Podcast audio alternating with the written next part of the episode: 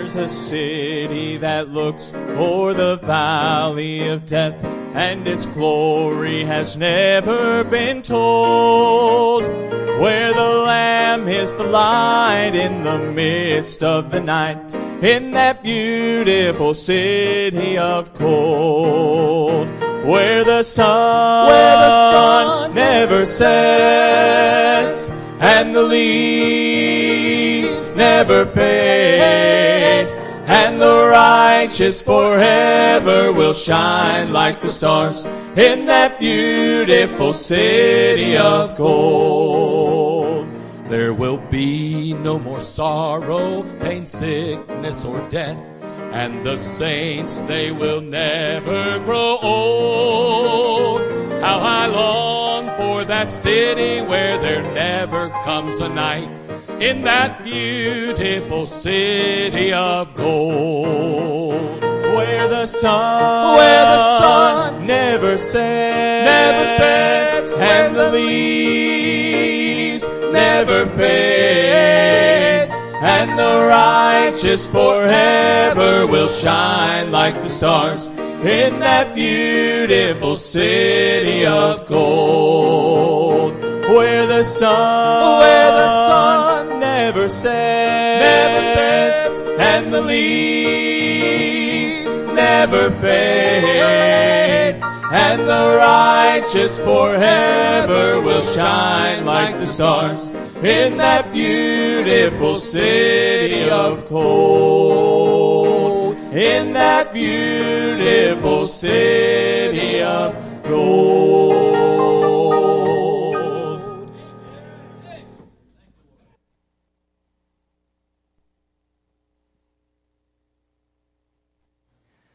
Almost forgot about that tag at the end there. If I wasn't really paying attention to Josh, I would have probably went to the end right away and been done, and he'd have been singing by himself. Right. Let's take our Bibles today. Turn over the book of Joshua, chapter 4. Memorial Day, Memorial Day weekend.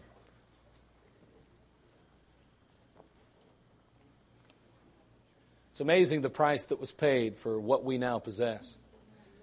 I think sometimes we take it for granted, whether we even realize it or not. In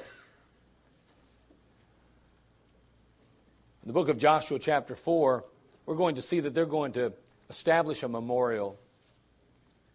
In chapter 4, beginning verse 1, we're going to read, and then we'll talk just a little bit more about some things. But notice what it says here in chapter 4 of the book of Joshua.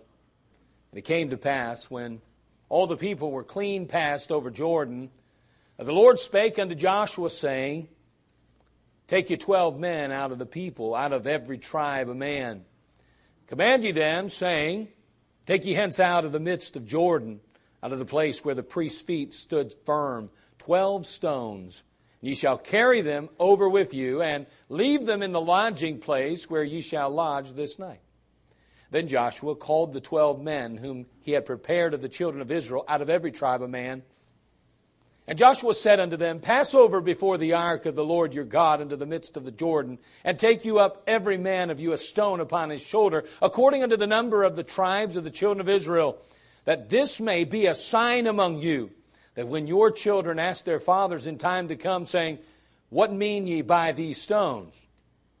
Then ye shall answer them, that the waters of Jordan were cut off before the ark of the covenant of the Lord. When it passed over Jordan, the waters of Jordan were cut off.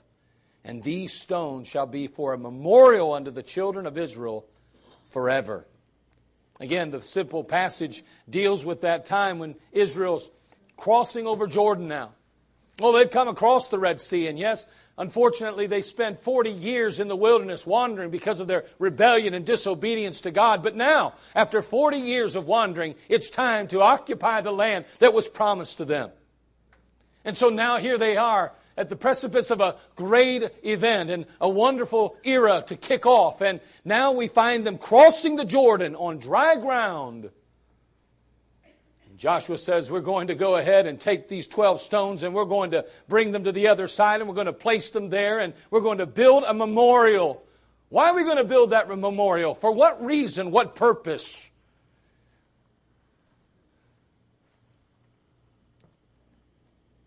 That the waters of Jordan were cut off before the ark of the covenant of the Lord when it passed over Jordan. The waters of Jordan were cut off.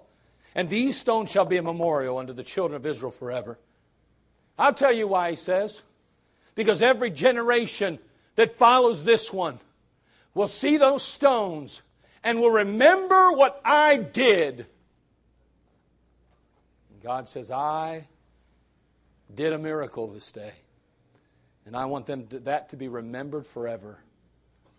So place those stones as a memorial. So that every time a child of God looks back at those stones, he says, Remember what God did.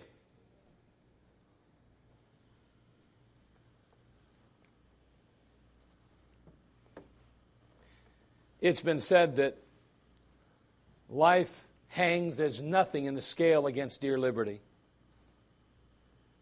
And throughout the history of the United States, there have been men and women who have sacrificed life and limb for this country and for the freedoms that we now enjoy.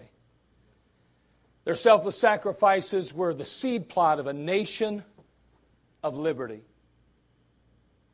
Their blood watered the soil of freedom, the freedom that each and every one of us enjoys today.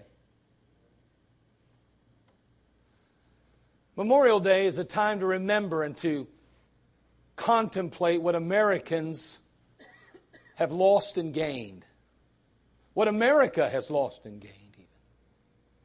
And over the span of this nation's history, over one million men and women have given their lives to procure these freedoms that we now possess. We can put flowers on each grave and we can count the markers, we can adorn the spots with American flags. But there is no way possible that we could ever count the lost dreams or the unfulfilled hopes or the broken hearts caused by so many taken in the bloom of their life.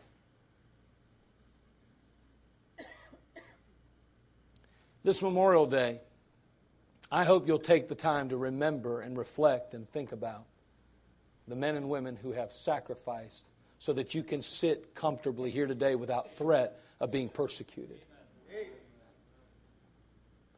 And may you remember, come November when it's time to vote, the price that was paid so that you can have the liberty to mark a ballot. Don't forget what was purchased with the blood of men and women.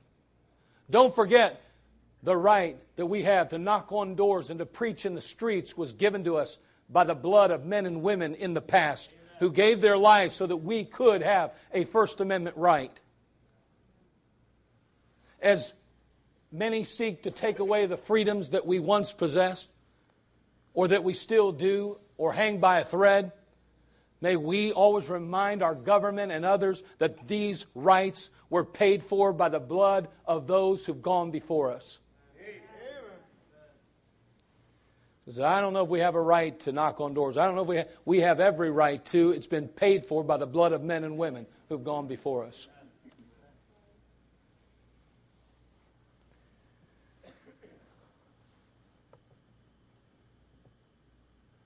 On this Memorial Day, let those of us who live in a world of freedom, secured by the sacrifices of so many American lives, take time to remember them, to honor them and to exercise with fervency those rights which they died for. A memorial. That which preserves the memory of something. Anything that serves to keep in memory. A monument is a memorial, if you will, of a deceased person or possibly of an event, as we see here in the book of Joshua. Now, while I was on vacation, while Sherry and I were gone, uh, we uh, visited the old Colonial Park Cemetery in Savannah, Georgia. Now, there are tombstones that date back to the 1700s there. It served as the city's primary burial ground for 103 years, between the years of 1750 and 1853.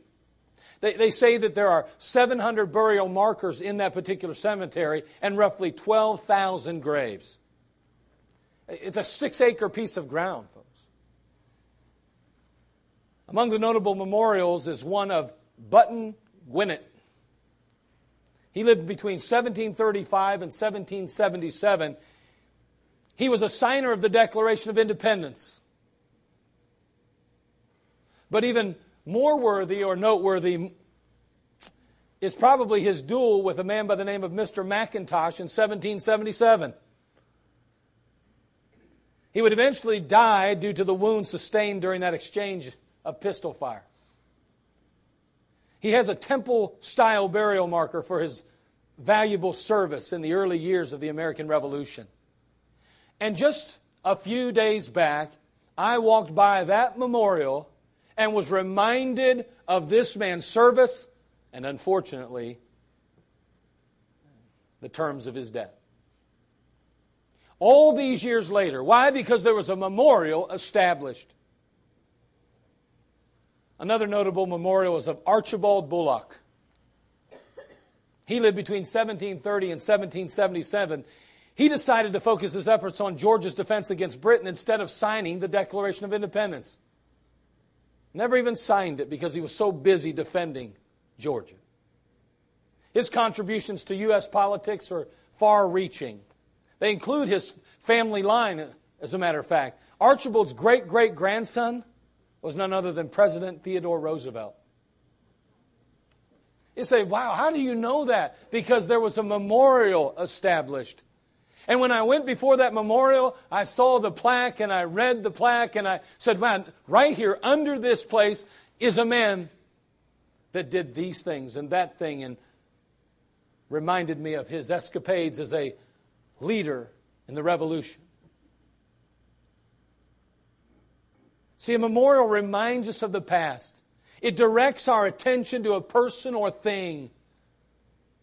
And throughout the Bible, God emphasizes the need for His people to remember and to rehearse the past as well. This is nothing new for God as we see here in Joshua. God is always trying to get His people to remember what He's done and what He's done on their behalf years before. He instructs us to replay his mighty works and our many victories. And he encourages us to do that on a consistent, continual basis. Again, in our passage, the children of Israel had already wandered 40 years. And they come to the Jordan River, and the priests carry the ark of the covenant across Jordan on dry ground. The people walk across on dry ground, even as Israel had done 40 years earlier, crossing the Red Sea. Twelve men are chosen, 12 stones placed. Why? A memorial. A memorial to remember the mighty hand of God and the great victory that God had given to his people.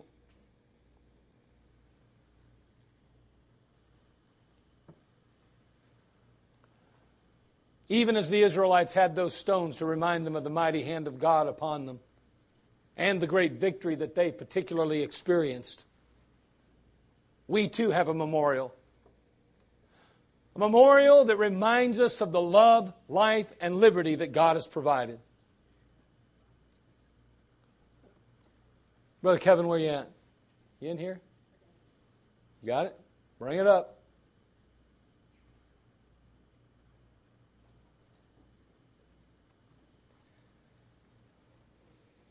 That memorial today is the cross of Christ. Every time we see that cross, every time we view it, we remember the love, the life, and the liberty that God has provided for each of us. Amen. Amen. Someone says, Well, I believe that's the empty tomb. Well, I have no problem with that either. But I promise you this every time I see that cross empty, it reminds me of His love for me. Every time I see that cross without a Savior on it, it reminds me of the life that I now possess in Jesus Christ. Every time I see that cross, it reminds me of the liberty that I now possess and the freedom that I have to serve the Lord Jesus Christ.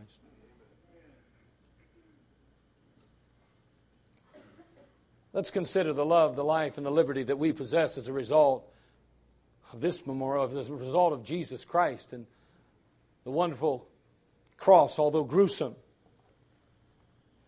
became great for us. Before we do, let's pray. Father, we come to you. Thank you again for these next few moments that we have together. May the Word of God, Father, truly be elevated in this place. May you be exalted. May you be glorified. And Father, may you fill me with your Spirit and may I be your simple mouthpiece today. I have nothing to offer your people except that which you give me. Lord, help us to be reminded once again of your great love, the life that we have in Christ, and the liberty that we possess, the freedom that we have to serve you. We love you, Lord. We need you today. And if there be any that are without Christ, that have not believed on and trusted in Jesus Christ and his finished work on Calvary, we pray they'd settle that today. Well, thank you. In Christ's name we pray. Amen. Every time we view that cross, we're reminded of God's love for us Amen. and for the world that we live in. Take again your Bibles and we'll look at a few verses, but of course, I'm sure you know exactly where we're turning to start with. John 3:16. How can we avoid this verse when we think about the love of God extended to the world? It's one of those verses that we'll see sometimes at a football game. Maybe we're watching the game and they go to kick an extra point and somebody quickly holds up a John 3:16 sign. It used to be they could hold them up for a while. Now they try to get them to tear them down. Somebody sneaks one in every once in a while still. You see that? I think it's Mr. Jurgen. Disguised. if you know Mr. Jurgen, you know what I mean. But anyway, John 3:16, he might be listening. But anyway, John 3:16 For God so loved the world that he gave his only begotten son that whosoever believeth in him should not perish but have everlasting life. The Bible tells us that God so loved the world that he gave his only begotten son. The fact is, is that the Lord Jesus Christ left glory to travel the dusty trails of Galilee to ultimately make his way down to where the earth and where, where sinful mankind dwelled. And there he would offered himself wholeheartedly to the people that he created. Although they mocked him, although they maligned him, although they mistreated him, he still continued to walk those dusty trails to fulfill his purpose and calling, to ultimately hang on a rugged cross and shed his precious blood so that he could redeem fallen man. Every time we see the cross, every time we gaze across it, we can't help but think of the wonderful love of God. In John chapter 10, turn there, would you please? John chapter 10, verse 17.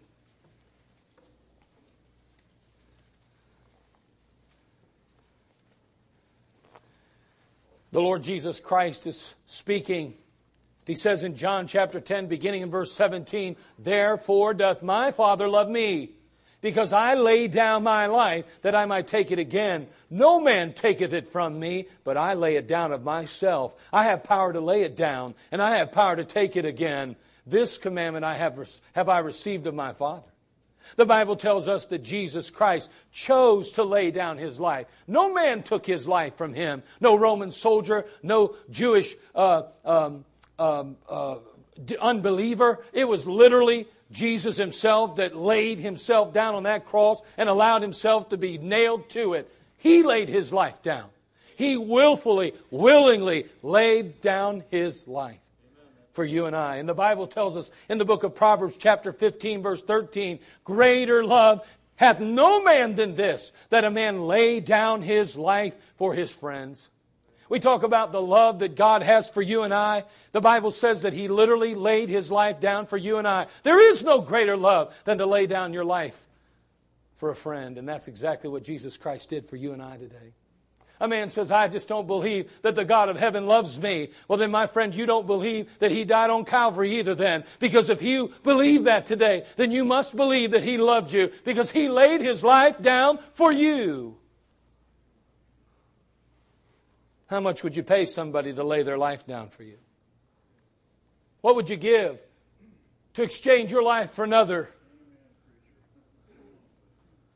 And yet, may I say, as believers today, we look upon the cross, and every time we view the cross, we can't help but remember the love of God and the fact that He laid down His life on our behalf, and yet we'll find ourselves selfish and following our own desires and our own dreams and fulfilling our own goals and failing to give Him the place of preeminence and priority in our life that we ought. God, help us to remember that love. And He says today, there's a cross, and every time you see that cross, and every time you see it empty, no Savior on it, there's no more suffering any longer. He's up in heaven today, seated at the right hand of the Father. But may I say, every time I see that empty cross, I can't help but be reminded the love of my Lord. Number two, though, every time we view that cross, we're reminded of the life that we possess in Christ. Romans chapter 6, verse 23 says, For the wages of sin is death. The fact is, as we say often in our uh, soul winning training that in order to fully comprehend and understand that word death, you have to go over to Revelation chapter 20, verse 14. And over there it says, And death and hell were cast into the lake of fire. This is the second death. The fact is, is that mankind will not only die once physically, but he will be separated eternally from a God who is perfect and sinless, and he will ultimately be separated in a place called the lake of fire, forever separated from him as horrible and as hellish as the fires and flames of that eternal abyss, abyss is, the fact is the most wretched thing about it is that it is a Christless eternity. No love, no compassion, no God.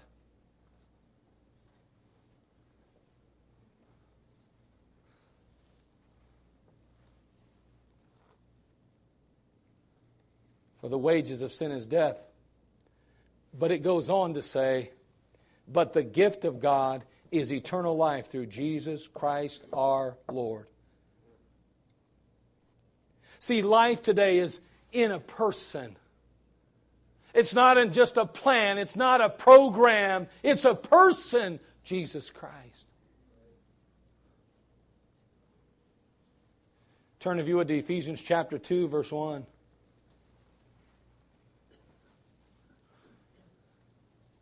Ephesians chapter 2, verse 1.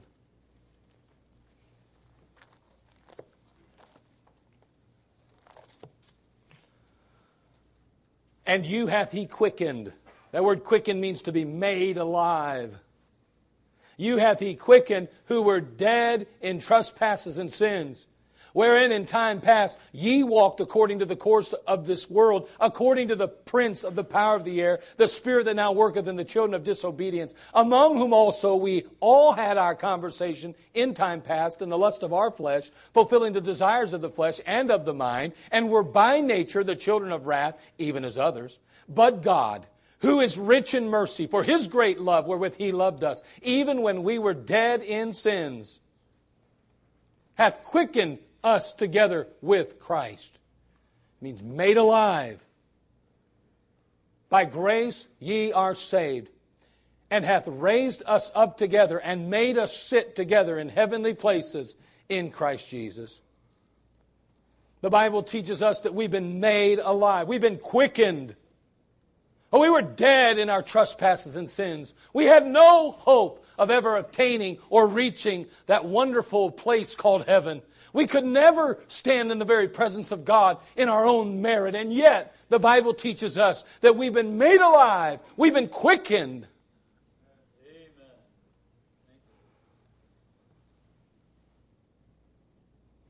Every time we view that cross, every time we gaze it upon it, we ought to be reminded of the life that we possess in Jesus Christ. It's not a matter of church attendance, although church attendance is important and valuable. It's not a matter of giving your tithes and offering, although obedience demands it. It's not important as important that we do good deeds for others, although we should.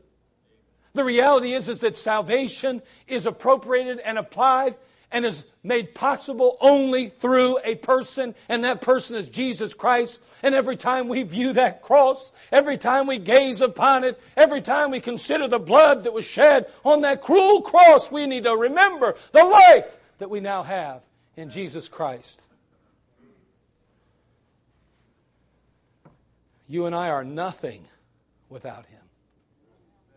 We have nothing without Him. We own nothing without Him. And sadly enough, if we're not careful and we fail to gaze upon that memorial, we fail to focus our attention on the empty cross and the shed blood of Jesus Christ, we can become arrogant and prideful and somehow believe that what we possess is a result of our own effort. Boy, memorials are so important. They help us to remember the mighty hand of God and the victory that we now possess.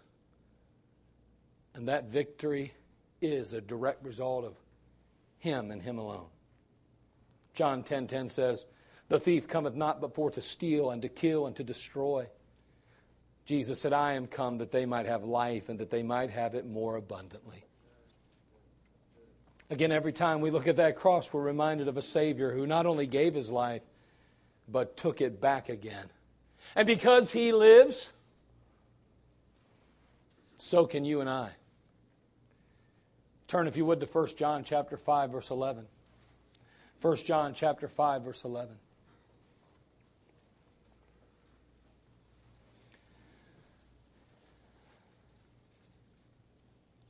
In 1 John, we begin reading in verse chapter 5 verse 11 and this is the record that God hath given to us eternal life. And this life is in his son. He that hath the son hath life and he that hath not the son of God hath not life. We need to stop there for a moment. See the real simple question today is really this. Do you have the son? We often talk about are you saved you know for sure you're on your way to heaven? Those are all good questions. But my, my friend, let me tell you something. None of those things could you answer in the affirmative unless you already possess the Son. It's a matter of do you possess or have the Son. He that hath the Son hath life. If you don't have the Son, you are dead today, dead in your sin. You need to be quickened, as we already read about in Ephesians 2. You have the Son. Because he goes on to say in verse 13, those these things which I have written unto you that believe on the name of the Son of God, that ye may know that ye have eternal life, and that ye may believe on the name of the Son of God. When you know you have the Son, you know you have life. You have to worry about where you're going to spend eternity if you have the Son. Because it's really a life or death issue today. You either are alive in Christ or you're dead in sin. It's that simple. And we can make it complicated and we can, you know, twist it up and twist it around and we can try to do our best to interpret Scripture and come up with our own perspective and our own ideas of how and we arrive at heaven's shore and what we have to do to get there safely. But the bottom line is this if you have the Son in your life, you're saved and you're on your way to heaven. You have life today. You have life today because you have the Son. If you don't have the Son, then you don't have life. And you don't have heaven because he that hath the Son hath life. It's a life or death thing. Do you have life or don't you? And that question is answered only when you can say, Yes, I have the Son. I have the Son. There's been a day, a time, a place when you accepted the Son, when you received Him into your life. Every time we view the cross, it reminds us of the life we now possess in Christ. I'm glad that Christ isn't just in me, but I'm in Him.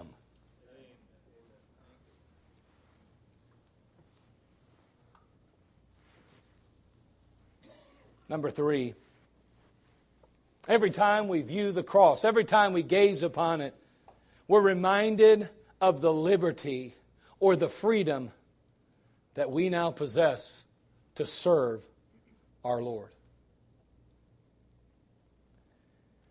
In John chapter 8, verse 36, the Lord says, If the Son therefore shall make you free, ye shall be free indeed. You know, there was a time in our lives as unbelievers that we were in bondage to Satan and in bondage to sin. But in Jesus Christ, we are made free.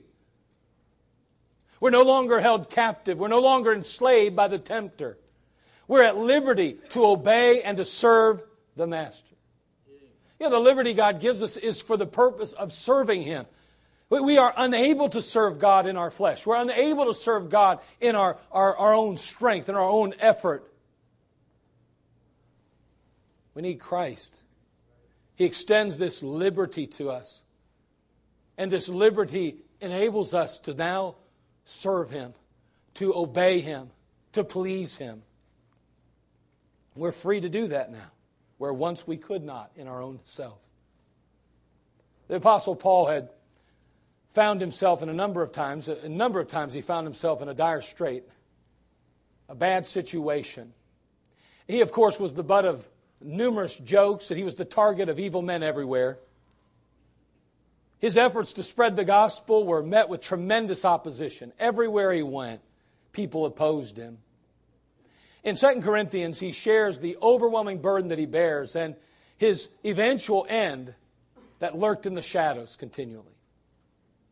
And that eventual end that he felt and that he believed would come about was death itself.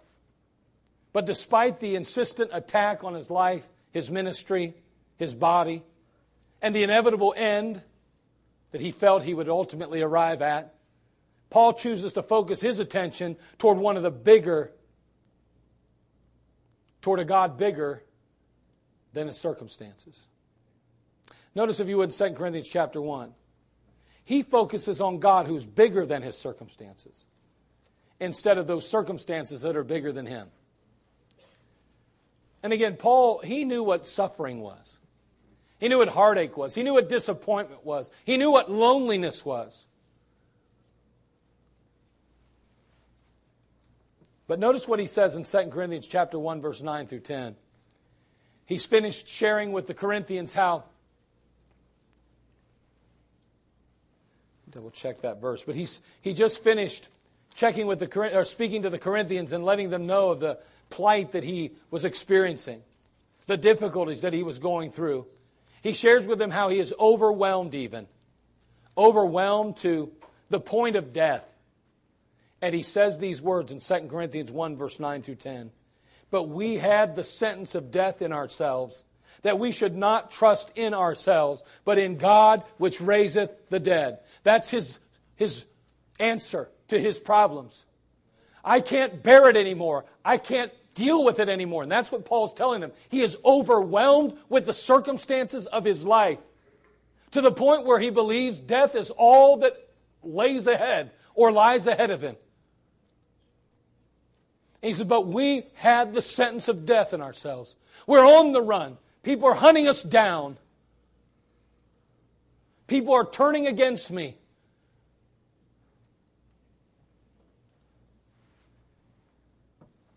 We had that sentence of death in ourselves that we should not trust in ourselves. We couldn't trust ourselves. We could do nothing about it anymore. We were totally out of strength.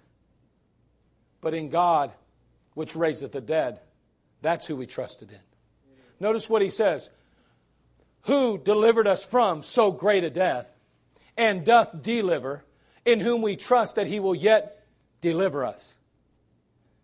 Paul says, when I couldn't do anything about it, when all I thought was available was ahead of me was simply death, he delivered me from that death. And not only that, but he doth deliver us. And, and we trust that he will yet deliver us and continue to do so. But as relevant as this passage is to Paul's immediate situation, it has a much farther reach or application for each of us this morning. See, the believer has been delivered from so great a death. And that is the penalty of sin. The wages of sin is death. We already read it. We've been delivered from that death by the Lord Jesus Christ. But not only that, but he goes on, the verse says, and doth deliver. He delivers us from the very power of sin. And finally, in whom we trust that he will yet deliver, one day he'll deliver us from the very presence of sin itself. Sure, the verse applies to a practical, historical day in Paul's life, but it also applies to us in a spiritual application in a very pertinent way to our life in Christ, who we were once dead in our sins, but God delivered us. And who was bound by our sin and could not serve the living God or please Him in our own strength.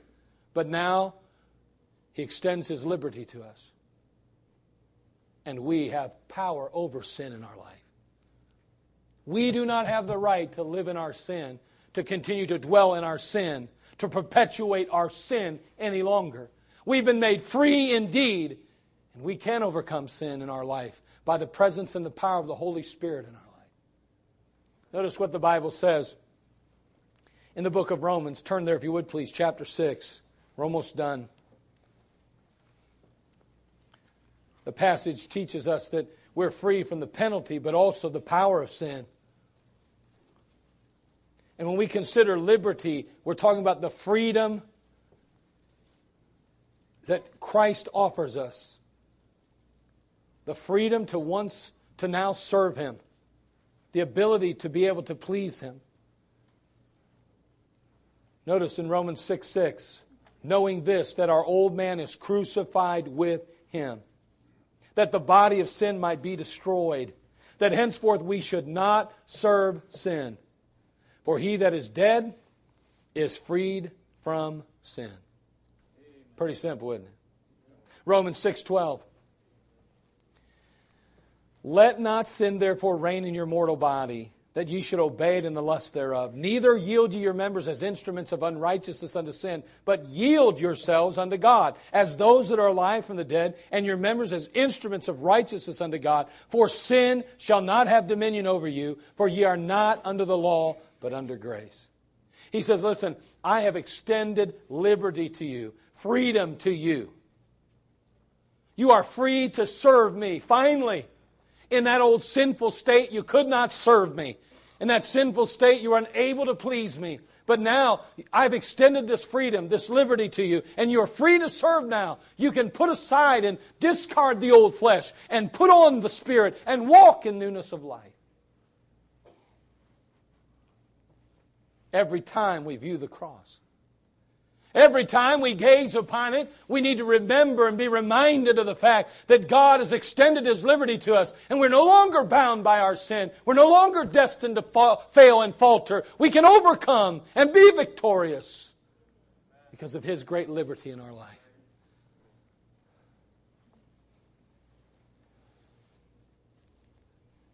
Certainly, we need to remember those fallen soldiers today. Without a doubt, we need to be reminded of the blood that was shed and the sacrifices that were made to provide us with the liberties that we experience in this nation. God help us to never forget what He did on our behalf. The cross stands as a memorial you may not want to wear one around your neck, and that's fine. You may not even choose to put one up in your house anywhere. That's your business.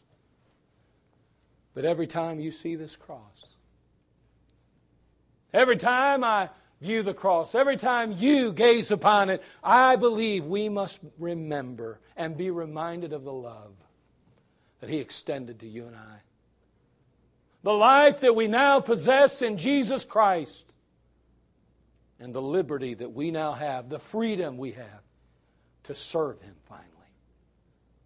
And may we never allow Satan to deceive us or delude us to the fact that we are children of God and able to please our Heavenly Father. and to give our very best and to die to self, to crucify this flesh, and to live unto Him and righteousness. The cross, a memorial.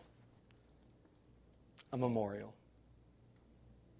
What a wonderful memorial it is.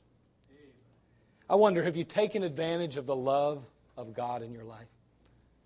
Have you allowed His love to transform you, to change you from sinner to saint? I'm not talking about, you say, well, I, I trusted Christ, but I'm no saint. You are if you've trusted Christ. You really are. The Bible identifies you as a saint of God.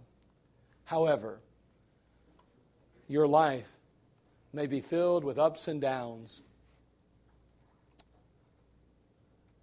Sin may be something you struggle with consistently and regularly. And to that, I would say, welcome to the human race. but we do not have to be bound by our sin, and we can never use our weakness as an excuse for our sin. Because we have been liberated. We've been made free now. And every time we see or gaze upon that cross, we ought to say, God in heaven, I know I'm struggling with sin in my life, but I have no right to it. I left it with you that day. You nailed it to that cross, and I am reminded that I ought to be holy, righteous, yielded, surrendered, and committed to you wholeheartedly. Thank you for the love, Lord. Thank you for the life. Thank you for the liberty. Have you experienced the liberty of Christ? Have you been saved, born again, forgiven? Do you have Christ? Remember, he that hath the Son hath life. That means, has there been a day, a time, a place when you said, Lord, I'm the sinner you died for. I need you in my life. Forgive me, save me, and come into my life. Only you can do that for me. No one and nothing else can do that. I can't even do that. Only you can for me. And we gaze upon that cross empty. And we consider a Savior in heaven at the right hand of the Father, and we say, Jesus, come into my life. Save me, forgive me. He that hath the Son hath life. Won't you settle that today if you haven't? And as a believer, won't you just be grateful as you consider this memorial today? And ask yourself, how should I respond to His love? How should I respond to the life He's given me? How should I respond to the liberty that I now have in Christ? Should I continue the way I'm continuing? Do I please Him with my life, my actions? Or do I need to remember this memorial? Take to heart what He's done for me and make some changes on His behalf and for His glory. God help us today. Kevin, come get this as we pray. Father, we love you. We thank you again for all that you mean to us and all that you do for us. Thank you, Father, for the cross of Jesus Christ. Thank you, Father, for the memorial that it stands for. Oh, God of heaven, help us as believers to never take for granted the sacrifice that you made on our behalf. And may we live our life accordingly. May we give you our very best, not our leftovers. And Father, we thank you for, Father, just the fact that you permit us to be saved and forgiven and to, to have you in our life.